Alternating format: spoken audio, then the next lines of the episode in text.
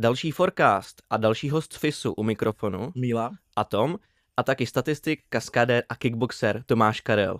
Pojďme si ho představit.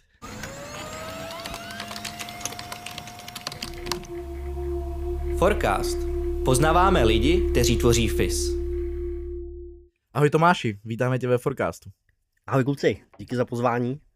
Prosím tě, jaká je pravděpodobnost, že se učitel statistiky stane zároveň i filmovým kaskadérem? No, tak marně vzpomínám, jestli znám nějaký kaskadéry, kteří jsou zároveň statistici. Ale jak vidíte, i jev, který má malou pravděpodobnost, není jev nemožný. Takže se to nedá spočítat. Asi se to nedá spočítat tím klasickým způsobem, ale máme tady naštěstí bejsovskou statistiku, kterou tady učím a ta nám umožňuje určitý způsoby, jak bychom tohle to mohli aspoň odhadnout. K tomu tématu se určitě dostaneme. My jsme se tě na tuhle otázku samozřejmě neptali náhodou, protože ty jsi kaskadérem už několik let. Uh, jak se zrovna k takové profesi člověk jako ty dostane? No, já musím říct, že jsem tam dostal přes sport. že Jsem od malička se zabýval bojovými sporty, vlastně kung fu, pak jsem přišel ke kickboxu.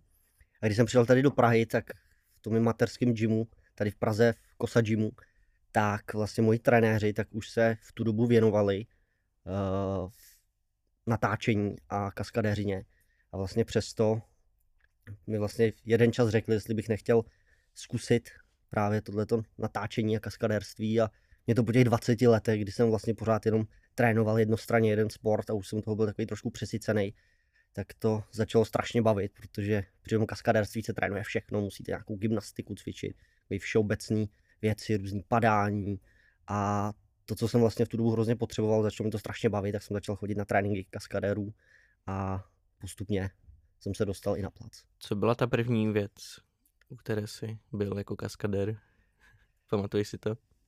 První věc, kterou jsem byl, to byl nějaký německý seri, německý film. Jmenoval se to sam, teď si přesně nevzpomínám na název, který to byl, ale vím, že to bylo, to bylo takový docela zajímavý, protože jsem přišel poprvé, asi po roce trénování, tak jsem byl vybraný, uh, abych šel natáčet.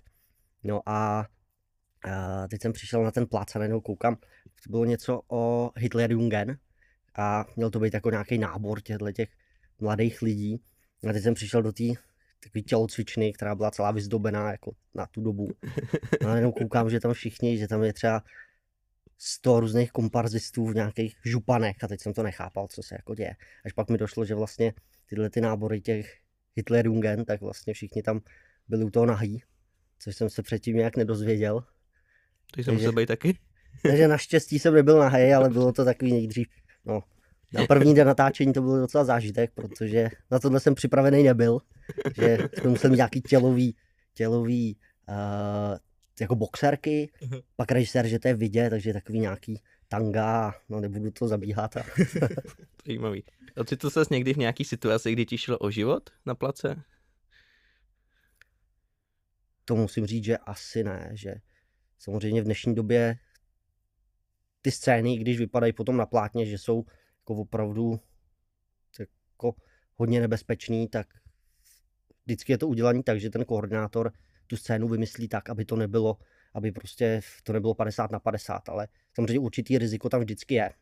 Třeba si takový co nejvíc si pamatuju, tak bylo, když jsme uskakovali před nějakým jedoucím vlakem a ještě jsem musel kolegu strhávat, který Mhm. uh, v tu dobu hrál mrtvýho a vždycky, když jsem klečel na těch kolejích a teď jsem slyšel, jak se 3, 2, 1 akce, jak se rozjíždí ten vlak, že jsem měl nějakou pásku přes oko, tak to prostě v tu chvíli bylo takový, že je to všechno na cvičení dopředu, máte to připravený, ale samozřejmě může se stát cokoliv, může, jsou tam vždycky nějaký safety distance, který by měli nám tam dát nějaký možnost, ale vím, že tohle to byl taky jeden z mých prvních projektů a že tam jsem se, párkrát jsem se v noci ještě probudil, že jsem slyšel, jak houká vlak a jede ke mně, takže to bylo asi takový, na co si vzpomínám nejvíc. No.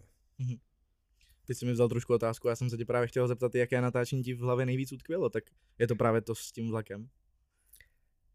To asi, to asi ne.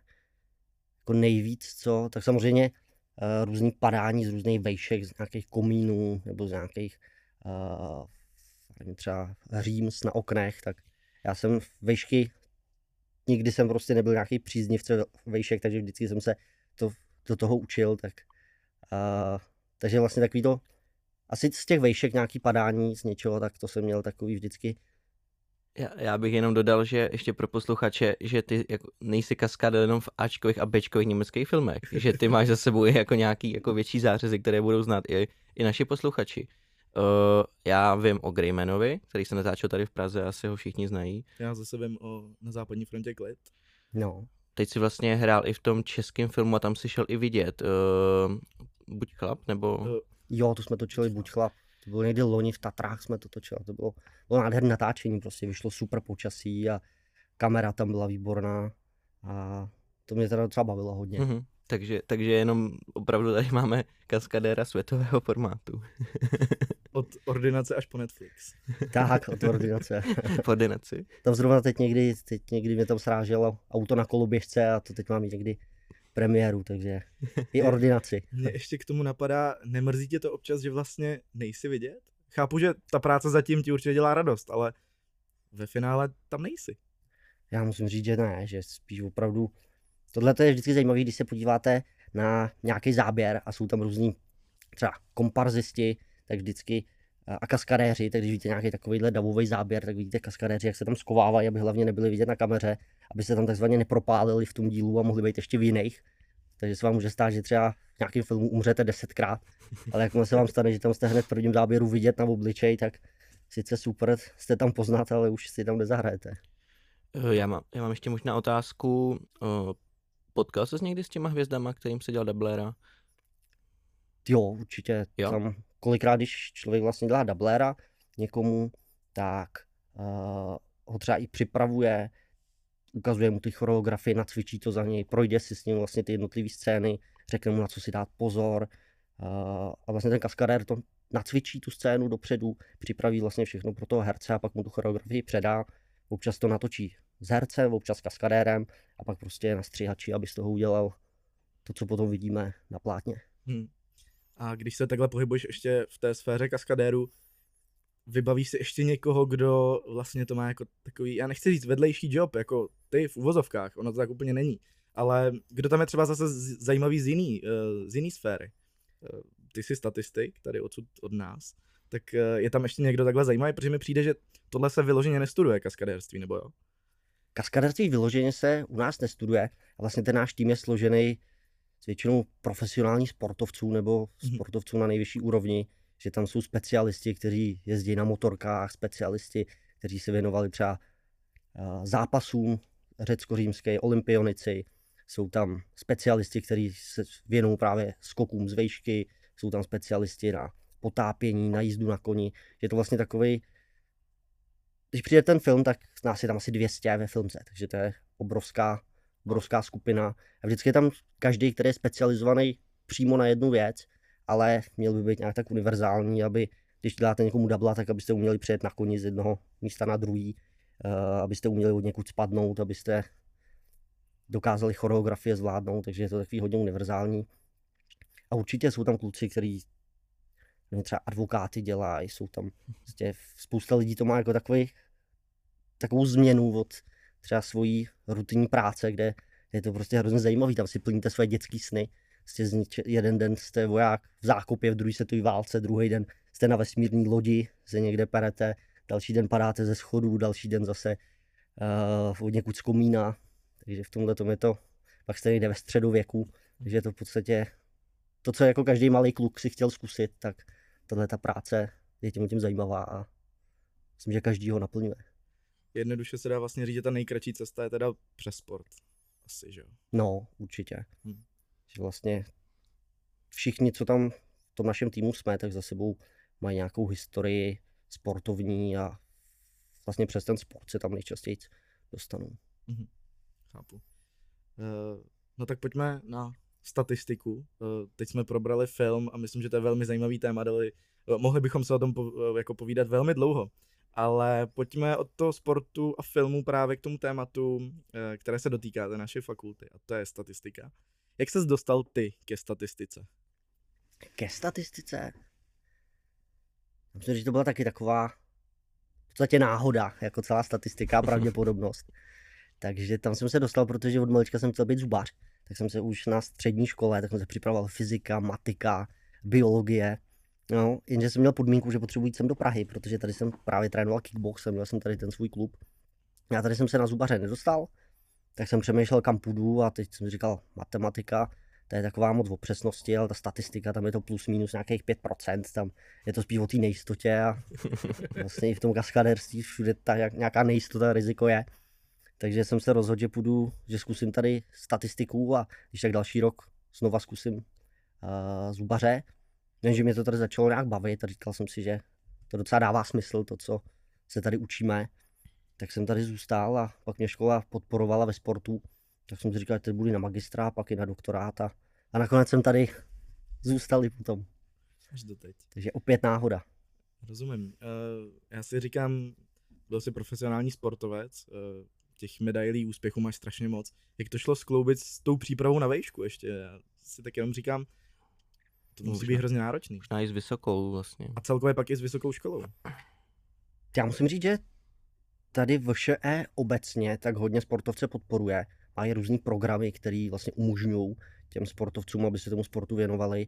Takže jsem nebyl, vždycky bylo možné se nějak individuálně domluvit kvůli docházce. A v tomhle tom Samozřejmě bylo to náročné, protože kolikrát člověk musí trénovat dvakrát denně před turnajem a aby si to všechno dalo skloubit. Ale nějak to, nějak to všechno šlo a evidentně se to zvládnout dá. A samozřejmě časově je to náročný, protože člověk od sedmi ráno má první tréninky, pak jde sem do školy, pak třeba nějakou práci ještě dělá a do toho od 6 nebo od 5 odpoledne do 9 do večera buď má nějaký soukromý tréninky, anebo trénuje sám sebe. Takže v tomhle asi časově. Na druhou stranu ten sport je super v tom, že vás je to asi ta nejdůležitější věc, kterou člověka naučí. To je vlastně ta cíle vědomost, že vy máte nějaký turnaj před sebou, chcete něčeho dosáhnout a musíte prostě ty tréninky tomu přizpůsobit, musíte si nastavit ten cíl, ten tréninkový plán a úplně stejně to s tím ze studiem, že si řeknete, že tady dodělám bakaláře, tak prostě tomu, víte, že to musíte tomu přizpůsobit všechno a prostě toho dosáhnout ty, ty jsi tady na té vysoké, zmínil jsi, že jsi tady byl bakalář a magistra, byl jsi tady ještě na doktorátu, teď učíš, uh, takže jsi tady nějakou delší dobu. Nás by zmínilo, my si ptáme vždycky těch hostů, co se, co se třeba změnilo tady na té škole od té doby, než jsi nastoupil. Vidíš tady nějaký posun? Nebo jaký, jaký to bylo za tebe, když jsi nastoupil? Za mě, no tak samozřejmě všechno se tady modernizovalo. Řekl bych, že i uh, takovej, že se zlepšil ten, podstatě ta administrativa studentů, to, co musí přesně udělat. A řekl bych, že ten přístup k těm studentům je daleko víc individuální, že už to není, že vždycky se vo říkalo, že jste jenom číslo tady a že tady chodí spousta lidí a to že se právě změnilo, jednak díky taky studentským spolkům a Forfisu zavedení kruhů zpátky, kde my vlastně jsme neměli tolik těch kontaktů z toho našeho statistického oboru. Neznali jsme tolik lidí, hodně jsme byli promíchaní na těch všeobecných předmětech s jinými studenty. Ale vlastně teď, jak jsou zpátky zavedené kruhy, jak jsou ty akce, tak to musím říct, že za mě tady nebylo, takže by prostě dvakrát v týdnu byla nějaká studentská akce, kde byste mohli potkat své kamarády, že spíš jsme se potkávali tak náhodně někde v Blanici nebo, nebo v El Magicu. Takže stíhal jsi studentský život do toho? No snažil jsem se, snažil jsem se. By mi to neuteklo, ale pak když ve čtyři skončíte v Magicu, když to tam zavřou a od sedmi ráno máte trénink kickboxu, tak to není úplně styl života, který se nechá vydržet po dlouhou dobu. Náročný. Uh, tak teď k té statistice, už jsme vlastně probrali, co bylo, a teď uh, k té současnosti. Ty si vybíráš samý netradičnosti, když nám tady o tom tak povídáš, ať už to bylo to kaskadérství, bojové sporty. Myslím, že by se toho našlo víc. A jedna z, těch netradičností je právě bajasovská statistika. Uh, jak bys tohle téma vysvětlil našim posluchačům v jedné minutě? V jedné minutě, já to mám celý semestr, zrovna teď jsme to skončili a snažím se za ten semestr, aby studenti pochopili, co to je v podstatě bajasovská statistika.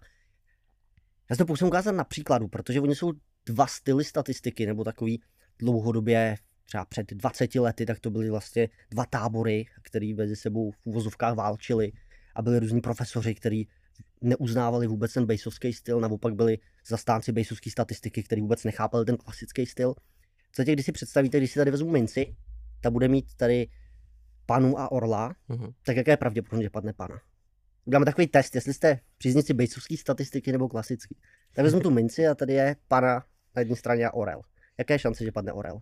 Pokud jsou vyvážený rovnoměrně, tak 50 na 50. Tak, je ta mince vyrovná. Takže teď tu minci hodím, teď mě tady dopadla. A teď už ten pokus nastal. Už je tady výsledek, ale my ho nevidíme. Mhm. Jaké je teď pravděpodobnost, že padnul orel? No tak už, už možná bylo rozhodlý, tak nevím. Co, co podle vás? Je to furt 50 na 50 nebo už je to jiný? Já tohle, co říkáš, neslyším poprvé, ale stejně si nepamatuju, jaká je správná odpověď. A to, to je právě ta otázka, co? Jsou dva tábory, který to vidějí úplně jinak. Hmm. A vlastně ta bejsovská statistika, uh, tam to vyplývá z toho, že vy musíte mít nějaký degree of belief, že vlastně ta pravděpodobnost je podmíněna vaší znalostí té informace. Když to v té klasické statistice, to už není pro ně žádná úloha. To prostě už nastalo, buď je to jedna nebo nula a už vůbec nemá smysl dělat nějaký pravděpodobnostní uh, uvažování. Ale pro tu bejsovskou statistiku, pro mě jako bejsovského statistika je to 50 na 50, protože já to nevím. A kolikrát v tom reálném životě, když potřebujete se udělat nějaké rozhodnutí, jestli někam jet nebo nejet, tak je sice super, že ten jev už nastal, ale byste chtěli mít nějaký, nějaký názor, nějaký rozhodování. A vlastně přitom, když budete si v soutěži, chcete být milionářem a budete tam mít čtyři možnosti, jak kolik váží tučňák císařský na konci sezení, máte čtyři možnosti, tak taky chcete odhadnout nějakou pravděpodobnost. Je sice super, že to je fakt, který je daný, ale vy v tom v té teorii rozhodování potřebujete nějakou pravděpodobnost tomu udělat. A to je právě ta bejsovská statistika, která využívá toho vašeho, vlastně říká se tomu degree of belief, té vaší znalosti, té informace a podle toho vy tomu přiřazujete pravděpodobnost. Nebylo to v jedné minutě, to se omlouvám. Ne, úplně super. Proč jsi vlastně vybral toto odvětví? Ty jsi říkal, že tady bylo tady tradiční přístup a že tady to bylo tak nějak dva tábory, které spolu válčili. To si chtěl být rebel a jít na tu druhou stranu? Já?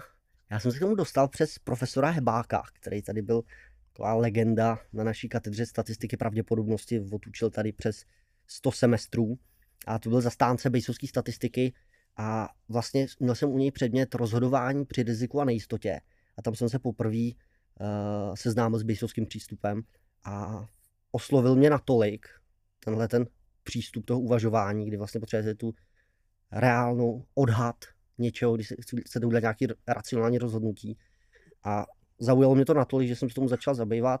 Vedl jsem, měl jsem vlastně na to bakalářskou práci, pak uh, magisterskou a nakonec i doktorskou a doteďka se výzkumem bejsovské statistice zabývám.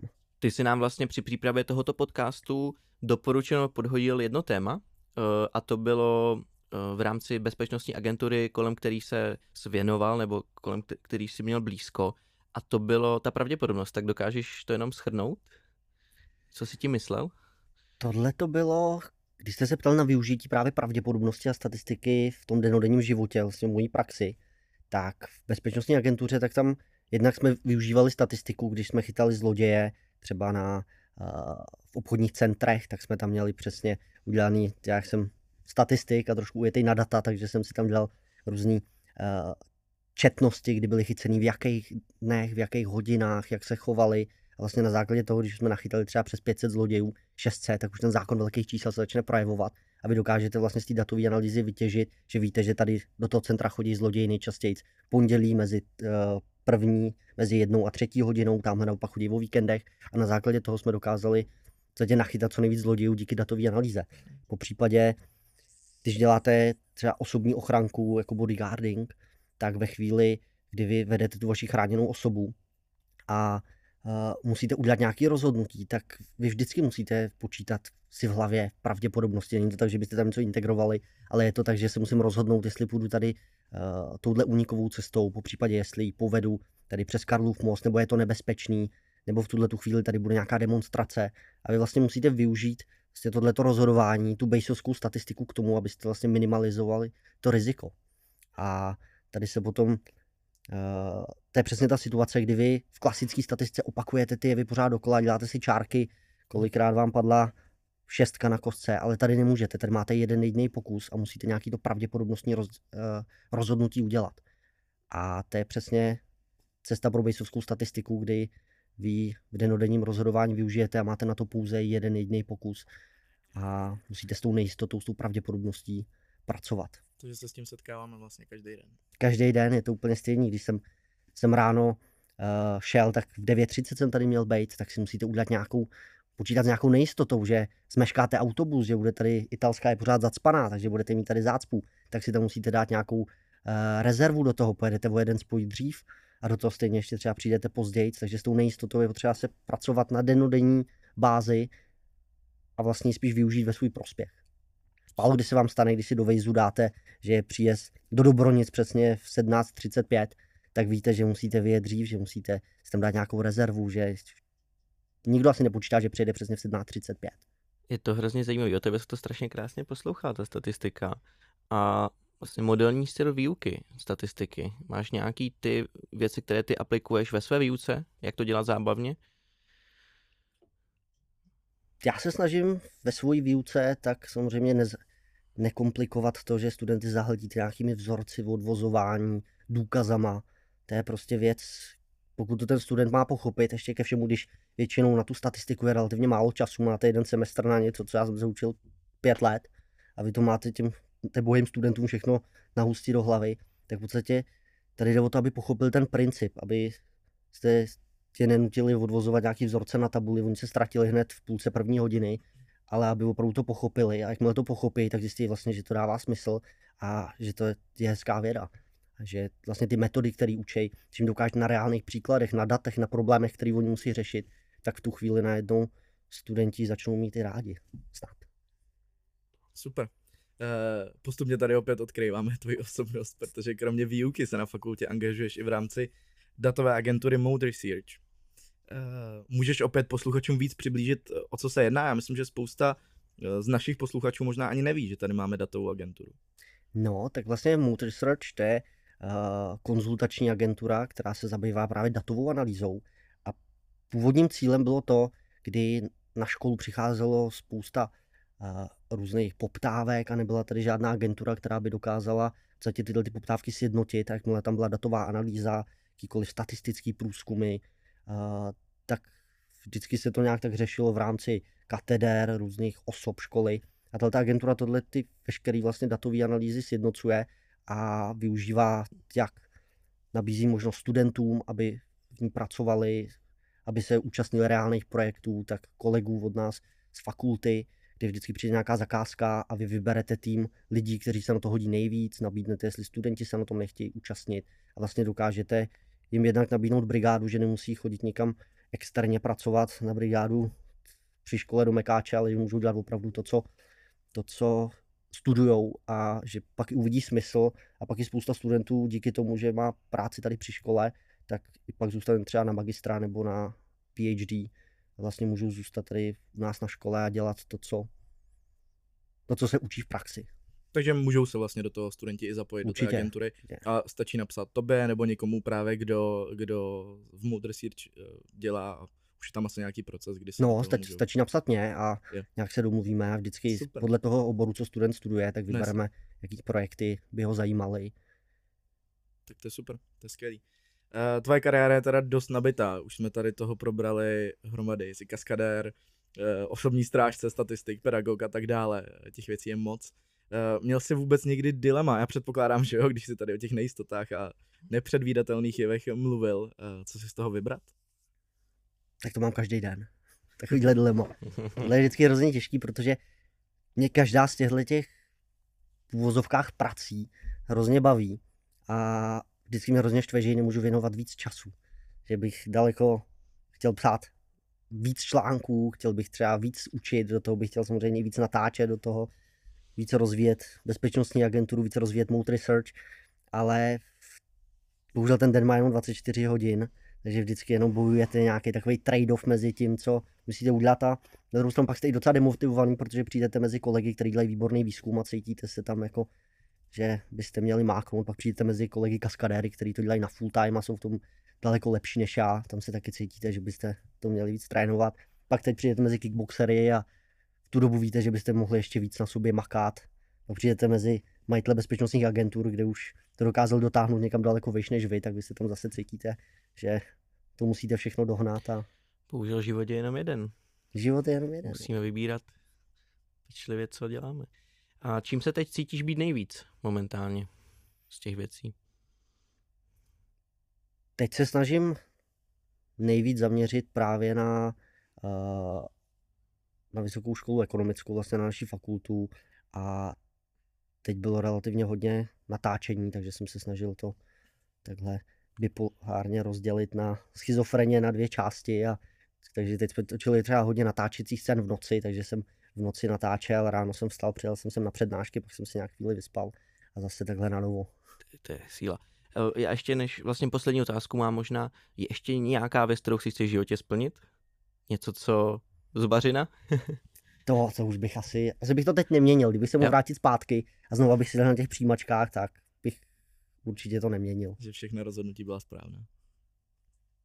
Co se týká asi této tý kariéry, tak jo, samozřejmě jinak jsem udělal mraky blbých rozhodnutí a ještě jich spoustu udělám, i když si k tomu spočítám pravděpodobnost. Tak. Jasně. tak jo. Super. E, náš poslední segment se zabývá otázkami na tělo a asociacemi. To je takový e, náš... Pravidelná e, rubrika. Taková naše pravidelná rubrika, přesně tak. Mm, položíme ti čtyři otázky na tělo a čtyři asociace. Začneme těmi otázkami a my bychom tě poprosili o co nejupřímnější odpověď v krátkosti, jak to zvládneš. Tome začni. Velmi jednoduchá otázka. Pokud bys mohl koukat na jeden film do konce života, jaký by to byl? Jenom jeden. Jenom jeden film.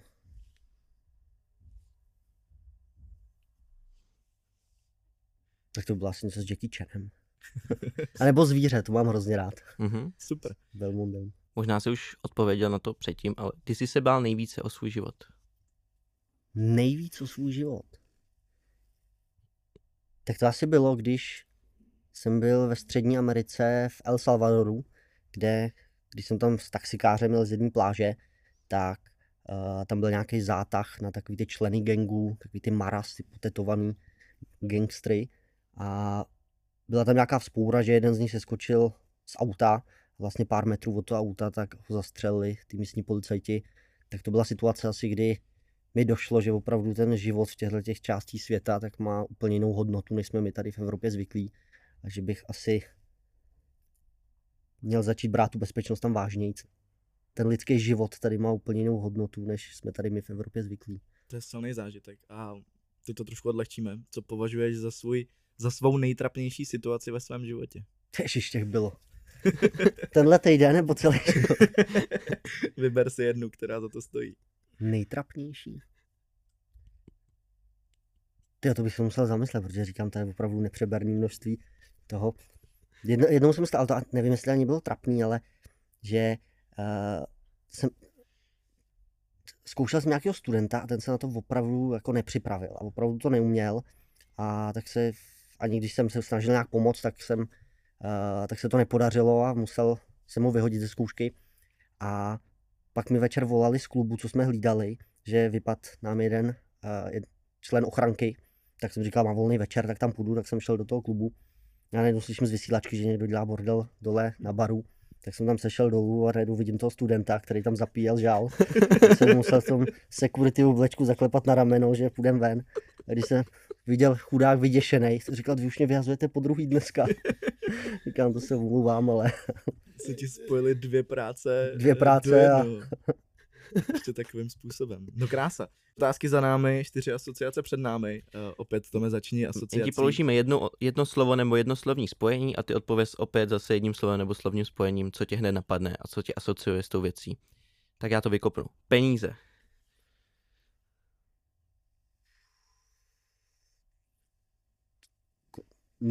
Nutnost přežití. Statistika. Láska. Neúspěch. Život. Filmová klapka. Vrep. Nebo konec.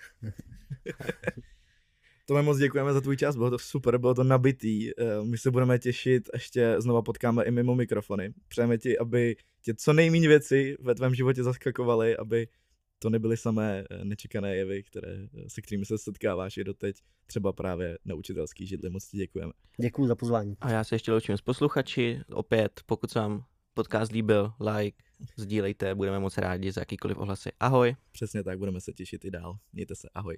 Ahoj.